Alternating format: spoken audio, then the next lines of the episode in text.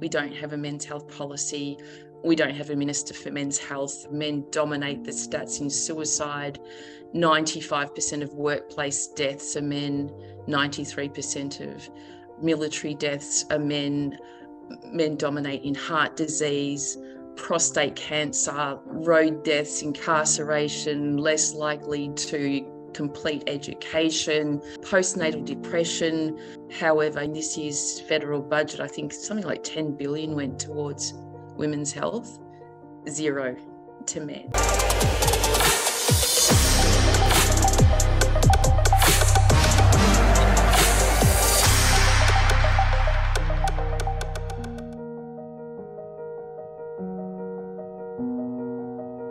Hello and welcome. Welcome to another episode of the Finding Equilibrium show. Delighted to be here, delighted you're here, and delighted that my guest today is Rae Bonney. And uh, good morning, Rae. It's so lovely to, to see you. It feels like we've been talking for ages, and uh, you're busy, I'm busy, and then finally here we are having a having a conversation. So Rae is a um, men's health and mental health specialist, and um, you know it's such a, a, super interesting area. You know, as a man myself, obviously, um, I am very interested in this topic. Um, but for people who aren't familiar with you, Rae, and the work that that, that you do, I'd love you to take a moment uh, or two just to introduce um, yourself more formally to the um, to the audience. Well, thanks, Lawrence. And also thank you for inviting me today as well. We have been having these extended conversations, and uh, likewise, I've been watching you running all over the world doing amazing work in workplaces. And, uh, and it's kind of how we met because a lot of the work that I do, uh, typically I'm found in workplace environments. So my sweet spot is definitely high risk, male dominated, blue collar environments construction, mining, manufacturing. I'm actually at a manufacturing plant today at Chobani. They make very wonderful yogurt. So we might be interrupted by a few milk trucks. um, but you know, I really love those environments. I um, I'm often invited in when uh, somebody's killed themselves in the workplace or has died in a workplace uh, tragedy, and I perform all of the crisis management and trauma management stuff to you know ensure business as usual and but also you know to have that enormous privilege of of working with people at such a vulnerable time. And often there that will lead for me to help organizations develop that higher end policy and strategy around mental health in the workplace and everything in between. So anything that touches the human condition in the workplace I, I love getting involved in. And I was very lucky uh, back in about 2014 to be a consulting with Beyond Blue when they did a, amazing world first research into uh, developing a return on investment strategy around uh, why organisations should invest in the mental health of their people in workplace with PricewaterhouseCoopers, and uh, you know I was involved in that at the time, so really front and centre to that early um, adoption of really addressing workplace mental health. And it was just such an amazing time to be traveling around Australia and talking to workplaces about their attitudes towards mental health and using this amazing body of research to, to justify why um, doing something about it will definitely hit the bottom line because that's what businesses want to know about, right? so uh, I learned a lot from that, and very grateful to Beyond Blue for uh, inviting me to be part of that that evolutionary piece. Um, and from there, I, I, actually became an ambassador for Beyond Blue, and I'm about to hit my 10 year anniversary of being wow. an ambassador. So congratulations, amazing! thank yeah. you. I'm very lucky. You know. Um, I've spoke. I, it feels like thousands of events, thousands of hours, definitely thousands of people, uh, where I'm able to tell my story. Uh, but I also, I'm also uh, the vice president of the Australian Men's Health Forum, and we're the peak body here for men's health in Australia, and do a lot of work around uh, trying to encourage our government to develop policy and strategy for men's health, because at the moment we don't have a men's health policy. We don't have a, fun, a funded men's health strategy. We don't have a minister for men's health. Uh, we actually invest nothing um, into men's health specifically. So if you imagine, you know the the, the rates of, of things like you know suicide men dominate the stats in suicide 95% of workplace deaths are men 93% of military deaths are men men dominate in heart disease prostate cancer women can't get prostate cancer uh, road deaths incarceration less likely to uh, complete education. Look, I could go on and on. Postnatal depression. It's it's incredible the amount of things that affect men's health. However, you know, in this year's federal budget, I think something like 10 billion went towards women's health, zero to men. Zero. So zero. Really? I mean, that... men men will be funded in certain things that are generic, but specific stuff like you know uh, male suicide, for example, will not get specific funding. What, what, why is that? So let's kind of jump into this as a topic. I mean, there's a couple of there's a couple of um, questions uh, that I have um, mm. around, uh, before we jump into that because I'm I'm curious to start why you personally are so passionate about men's health um, and what kind of took you in that direction. And then, uh, in, then I'd love to understand more about the narrative because it seems extraordinary um, that um, the level of funding is so um, so out of balance. Mm. And that's a global thing as well. That's not just here in Australia, but I guess you know my reason for sitting here today. Uh, ever since I can remember, I've had a, a fascination uh, for people. I just love watching everything about the human condition. And that's why I never tire for what I do because every time I meet a new person, it's like unwrapping a present.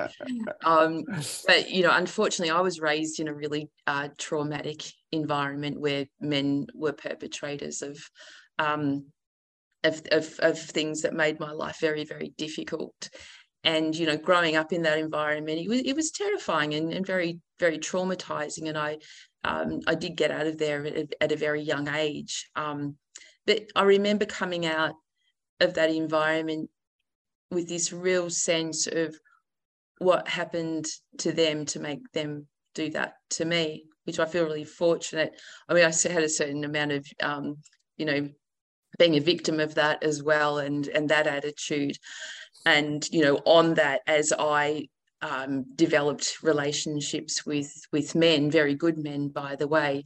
You know, I was still very broken and very confused about who I was and what had happened uh, around me, and so therefore I was very um, violent in my relationships towards men and behaved very very badly.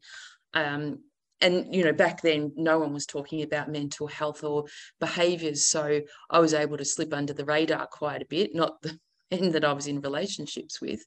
Um, however, it took me, you know, not too long, fortunately, to realize the common denominator in all the things that were negatively affecting my life and certainly um, demise of all of my relationships. You know, I was that common denominator and had to um, have a time of reflection that was very humiliating and and shameful uh, to reflect on my behaviors and understand what was going on. So, um, I guess coupled with my fascination for people and my experience of men, I also had very good men in my life, and uncle, and you know, a few other men that have been great influences in my life, who have really helped me understand masculinity, and that masculinity is beautiful our masculinity is vulnerable and it's sweet it's caring it's generous it's all these wonderful things that we we don't we don't speak about. We only tend to attach toxic mm. to masculinity. Uh, so that in a nutshell that is where what led me to have this interest in men's health but also the stats that i just described to the, the gaps for men and a lot of the well a lot of these things lead to the inevitable suicide. So why wouldn't we be doing something about this? Uh, it's a real opportunity because w- men are leaving women. They're leaving daughters. They're leaving nieces. You know it, it affects absolutely everybody. So my work certainly is not to the exclusion of women. It's for the inclusion of everybody thank you for listening to my reasons for being here today. No, and thank you for sharing that. So it's really, it's like when I listen to you, um, uh, speak, you know, I hear that you've almost gone through the, so you've seen, you've come face to face with the toxic mas- masculinity, but you were able through your own journey to almost step outside of that and look at the reasons that were really creating that and get a much more balanced perspective uh, that. And I would have to interrupt and say, you know, I, the word toxic masculinity doesn't sit with me very well because these men and many other men um, it's it's masculinity that that exists. But if somebody is broken and somebody has been traumatized or how we we behave in a way where there's an outcome for that. So it's got nothing to do with masculinity. And we can talk about that later when we talk about how boys are being raised mm. how um how that can turn into behaviors that are not conducive to um, good outcomes Mm, no, thank you, thank you for that. So, so let's talk about the narrative and um, and the narrative uh, and, and, what's really, I guess, driving the um, the allocation of resources in terms of supporting um, supporting men at this present point in time. Mm. It's, it's a really, really big conversation, um, and I'm going to speak very anecdotally from my own experience. So, um, you know, I many people may agree to disagree with me, but you know, think about uh, the domestic violence industry because it is an industry. It makes a lot of money and it gets a lot of attention. But domestic violence here in Australia and around the world is only a woman's issue and occasionally a, a children's issue and men only being perpetrators. So we look at, you know, even uh, you know, crisis services like Men's Line or one 800 respect It's all very female focused. And the assumption always is that a man has been a perpetrator. Even if a man presents with injuries and experiences of violence, it's the, the first port of call will be okay, what did you do in this situation to, to make that happen? So I think that because this domestic violence industry has become so big, coupled with the Me Too movement, and this again is only my my experience and a small part of it but we're just hearing this over and over and over again. It's just perpetuating this attitude and this this experience that people are almost having through the media of men where we are believing it. And so therefore if governments i mean you think about you know politics. Politics is politics and that's what runs our governments and then there's money attached to that. It's not very sexy for us to be apportioning money to men when the assumption is that you know white male privilege the patriarchy um, domestic violence all of these things that men don't deserve anything. Why do men need anything when they already rule the world? They mm. take all the jobs um, they're, they're terrible that you know we we need to fear men so um, for a government to be popular, they're not going to be allocating a lot of attention to men. And again, that's my experience and that's that's my thoughts. So um, and and that's a small part of it.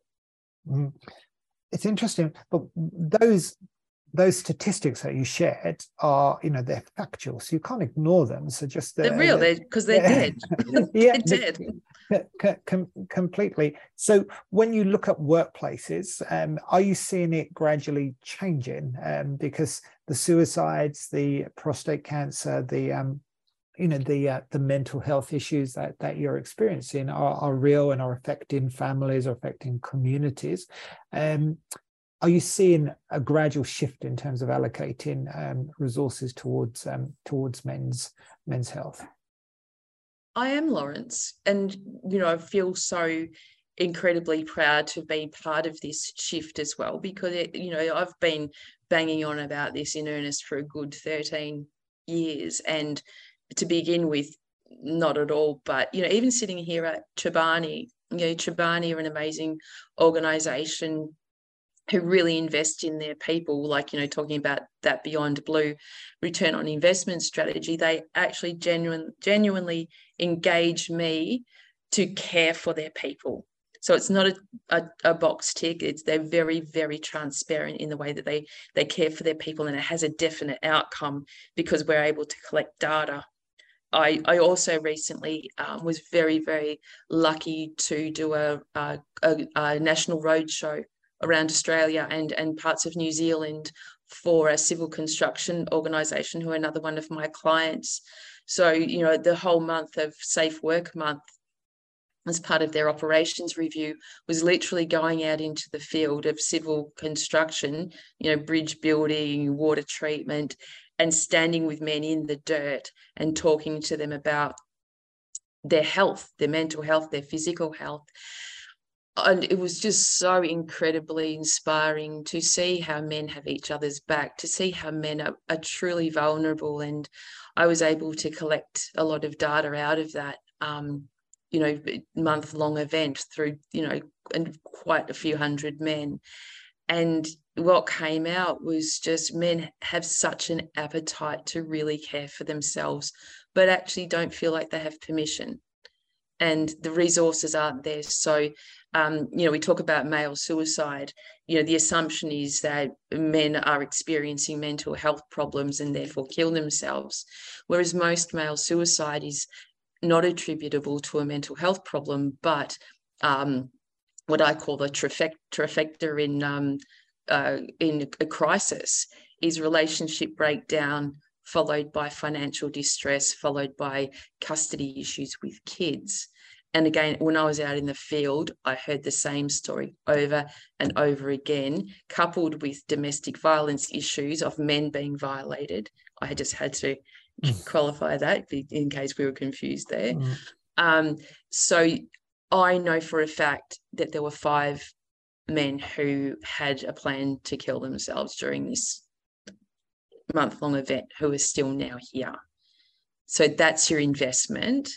And it's creating an environment that supports good mental health safety and dignity and pride, not telling men what to do, but as I said, you know, preserving that dignity and pride and, and most of all the masculinity. Men will talk men will cry men will open up and men will seek help. That's the kind of environments that we need to be creating and, and investing in.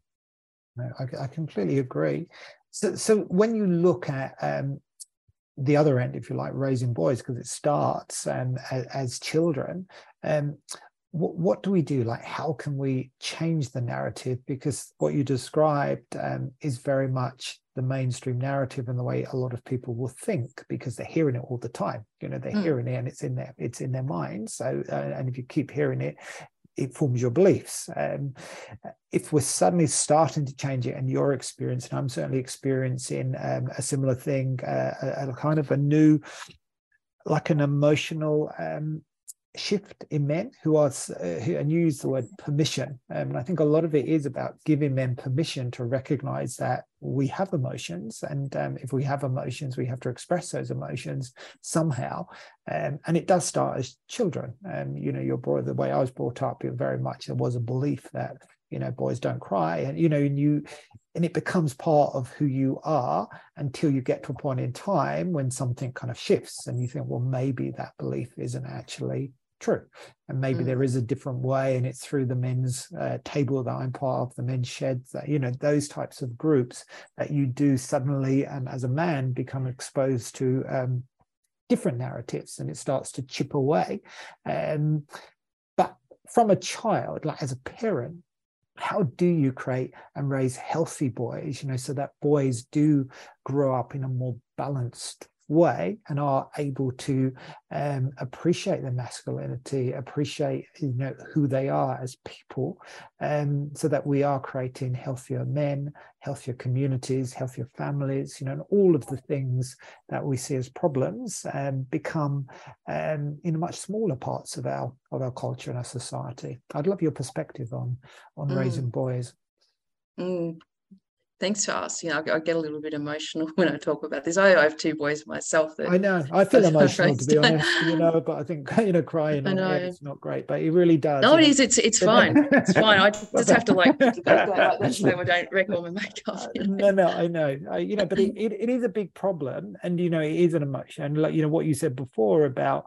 Um, the five men who are still here you know that of course is you know we're talking about life and death here you know we're not mm. talking about some nice to have. You know, we are talking about people who exist who feel mm. that their life isn't worth living for whatever reason. And mm. if you can prevent that, and there's many stories you know i've heard many stories of people who got to the edge of the cliff but didn't jump off and of course become you know stronger beings because of mm. it and so and they're the stories that we, we you know we do need to um you know um we do need to share um, but it is that's you know, right but in answer to your question i think you know and this isn't for everyone also because there are people that raise their boys so beautifully uh, however i think generally boys' feelings and safety is quite disposable.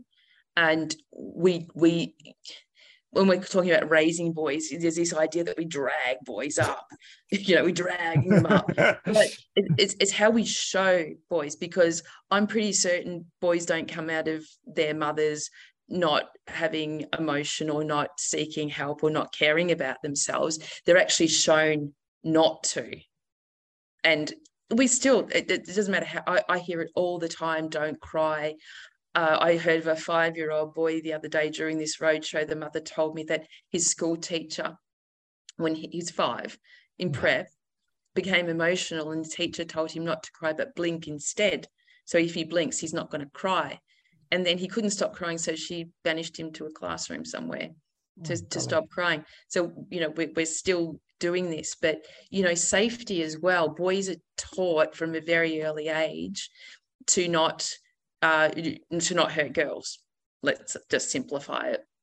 But there's no reverse of that. There's no gender swap for that that girls have to be respectful of boys. And you know i was watching the, an episode of the block this year that um, house thing. And I pulled this clip out and I actually put it on social media. And this is such a great example of reversing genders. One of the contestants is running after her partner, going, Tom, I'm going to effing punch your effing face in if you don't, whatever. If you reverse the genders on that, it would never have, I mean, it, he would be in jail, for example. It's, it's um, or, you know, yesterday I was I was seeing a client and he was talking about um, when he was a little boy, he had the most wonderful Italian grandmother who he loved so much. And he said she used to get really angry at times and she'd beat me, she'd belt me. Once she'd beat me over the head with a fry pan. She was a, such a strong, amazing woman. And I said, think about what you just said. Reverse the genders. if that was a grandfather doing that to a granddaughter, different. So we actually have to change our attitudes and and show boys that they are important human beings and they are worthy of care and they're worthy of respect and you know even in sports sport sporting culture here in australia is huge and you see you know AFL, the more injured you are and you keep playing, you know, that makes you so heroic and you're even more admired. Whereas, you know, that's actually um, self harm. That's actually self harm playing on a broken foot. Yeah, it is.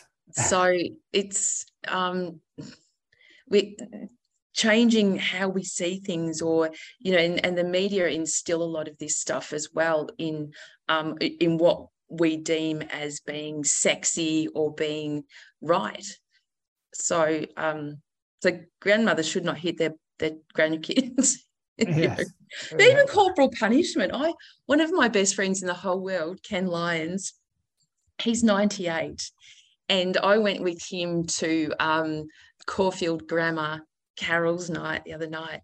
And I got a bit curious because I'm very inquisitive and I sort of did a bit of research, you know, back into what school would have been like, you know, for Ken Lyons in the 1930s, you know.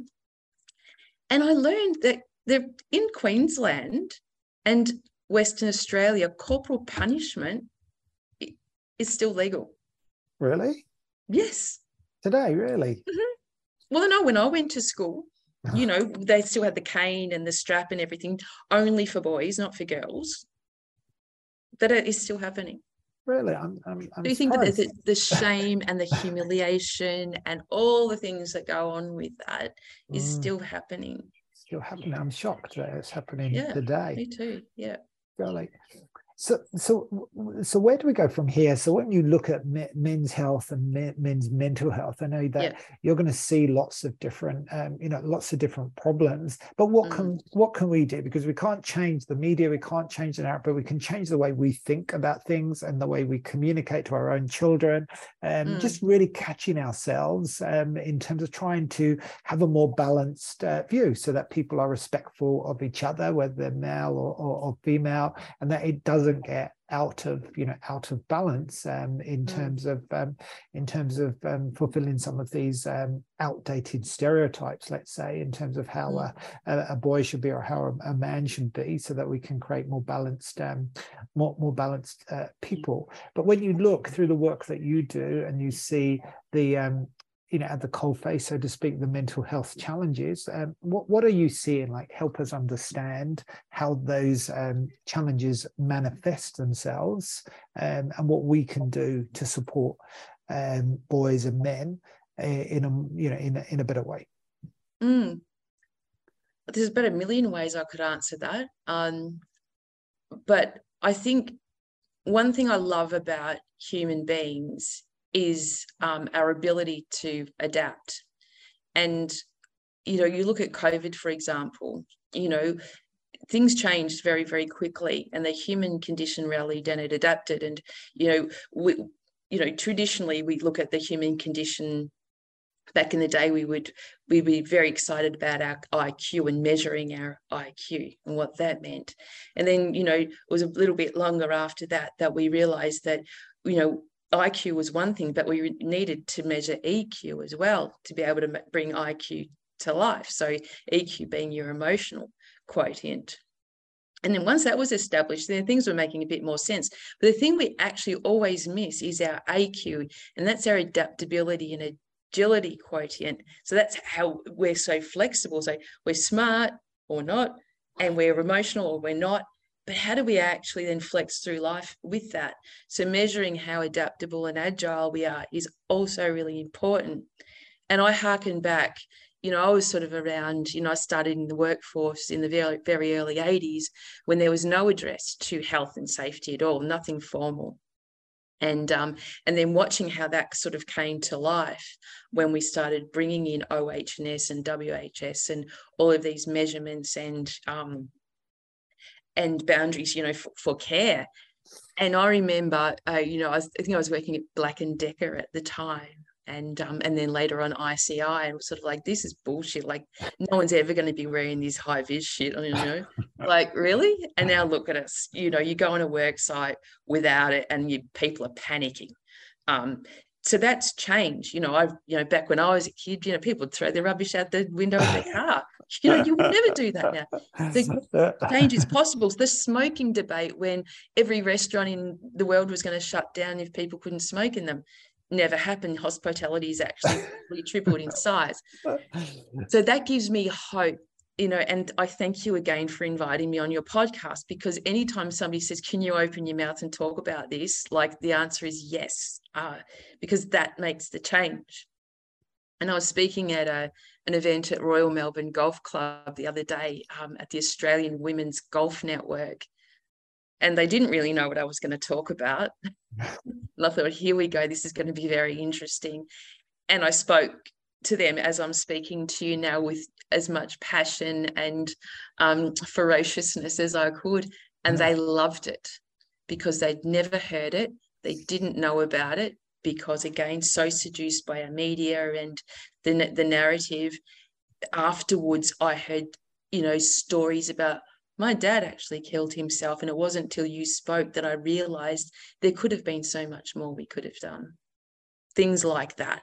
So mm. that's where change happens is when we take the time to, you know, open our mouth respectfully and thoughtfully and show people what is possible. Yeah, yeah. It's through education, through sharing, um, that we are chipping away at that. Yeah, and challenging the narrative, really yeah. challenging it. Yeah, com- completely. Yeah. Wonderful. Well, we're almost out of time, so I've got really, one, yeah, believe it or not, it's gone so fast. It goes, it goes so fast. But yeah. I mean, we we we talk we talk a lot about balance. Um, and this podcast is called the Finding Equilibrium uh, Show, and I, I, I guess I have one uh, one last question I ask all of my guests, and it's what does finding equilibrium mean to mean to you, um, personally, um, and you know, well, that that's probably the question, and the the second part is um, what do you do to, to keep yourself in balance, um, given all of your responsibilities and the um, the, the, the change uh, that you're driving, you know, bit by bit? Um, what what do you do to find your own equilibrium each and every day? Mm. each and every day is different for me, but um, I live with chronic depression and anxiety and and often suicidal thoughts. Um, you know, as a result of, of my childhood trauma. So for me to manage everything, I have to do that really thoughtfully and very, very carefully. And sometimes I don't do it very well at all. Um, and will have to work very, very hard um, to ensure that I keep some kind of balance and some kind of level of energy that I can continue turning up because I am self employed and this is a space where, you know, I rely on my voice and my brain and my body um, to get things done. So I'm. One thing I've sort of realized in the last few years is who I surround myself with is really important because we have a certain energy about that. And, um, you know, we're chemical beings, so we have reactions to each other. And, you know, I'm the kind of person who, you know, my natural baseline, I talked about depression and anxiety and suicidality, but my natural baseline is happiness. Like I'm a happy, buoyant, positive person by nature. Um, however, managing my little ecosystem when I'm out working and presenting, you know, people will see that version of me, which which is real. However, socially, I'm incredibly anxious. So I don't like going out socially. I don't like small talk. I find it really, really awkward. But people won't accept that in me because I'm not like that. Because um, I got told once, but you wear red lipstick. Like, like that, that's a true story. And you wear bright colors. So, wow. So, you know, a couple of years ago, I sort of made a decision that I was going to be very really turn up and be very authentic to my community and say, I can't do that because. So this year, uh, you know, I've recently had an experience of somebody who said, Rae, you've got to come to this event because it's going to be so much fun and I really want you to come with me. And I said, I'm sorry, I can't because I, I don't want to go out at night time. I mean, I, I've always had a problem with alcohol growing up. So I don't like being around alcohol a lot. Um, and I said, no, I can't. So this person said to me, no, you have to. I really need to push you out of your comfort zone and get you out of this. And I said, get fucked. You do not need to push me. I, I'm way out of my comfort zone most days and I'm fine with that. But please don't tell me what I need because I know what I need and I need, know what I need to, to be safe and I know what I need to be healthy. And that means I've transferred my nights when people have a nightlife. That's my morning. So I get up at five in the morning. I walk my dog. I meet people in the park. I have a chat. Um, I do all of that. That's that's how I reverse my life to manage. So my message, I think, to anyone who's listening, when people are trying to tell you what they need to be healthy and safe, please believe them. Don't try and railroad them into what you want them to do. You know, um, Lawrence, have another piece of cake. And Lawrence is like, I'm a secret diabetic. Like, no, no, Rae, I can't. Come on, Lawrence, just have it. You know, because mm. that's because I want. So check in with yourself, people. Mm. If it's about what you want, just leave it. I think that's awesome advice. Yeah, because I think our intentions are often good, but we're not actually thinking about the impact of uh, no. of, the, of those uh, those intentions. Golly Rae, I, I feel we need to come back for part two because it's such a, a such a big topic and uh, we've just scratched the surface. But um, I'd love to acknowledge you first of all for the work that you do and for raising uh, awareness of something because it's always hard when there's a you know a big narrative and you're actually um, you've got a different narrative that you're actually sharing but um, I take a lot of comfort too with those stories because it's only after a long period of time that you look back, say over 20 years, and you realize how things do change. Big things do change. It's just they take a long while, but they start with people like you who are passionate and championing um, a different way of thinking, uh, which eventually um, catches uh, catches on. And then you look back and you think, wow, did people actually really actually believe that in the time? Of course they did, you know, and uh, yes. there was a time when it was normal to smoke in the offices. And um, if you suggested that someone didn't, then it was like, you know, yeah. weirdo. Uh, but, but now, of course, you know, it's completely the opposite. So the mm. context mm. and the time